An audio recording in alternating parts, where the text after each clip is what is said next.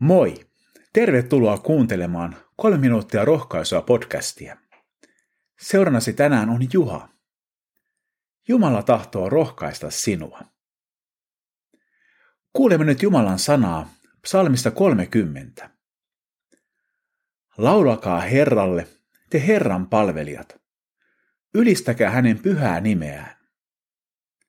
Hänen vihansa kestää vain hetken, hänen hyvyytensä läpi elämän.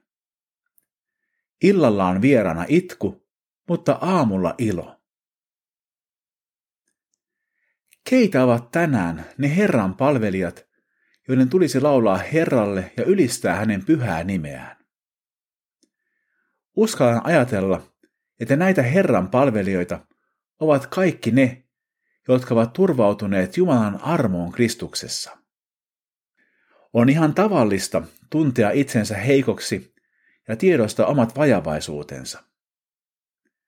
Meidän heikkoutemme ja vajavaisuutemme eivät kuitenkaan tee Jumalan armoa voimattomaksi.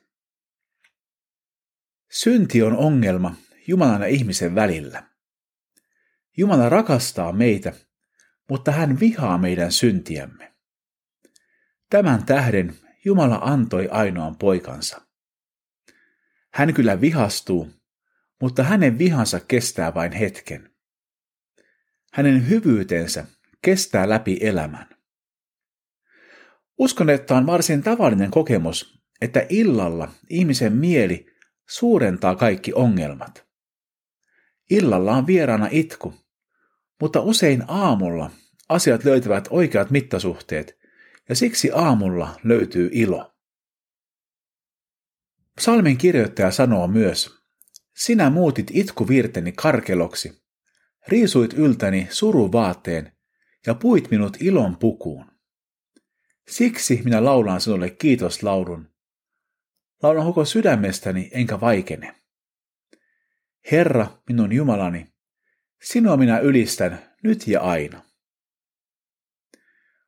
Oletko sinä koskaan kokenut, että jokin sinua painunut murhe on muuttunutkin iloksi. Suruvaate on riisuttu yltäsi ja sinut on puettu ilon pukuun. Sellaista Jumala tekee.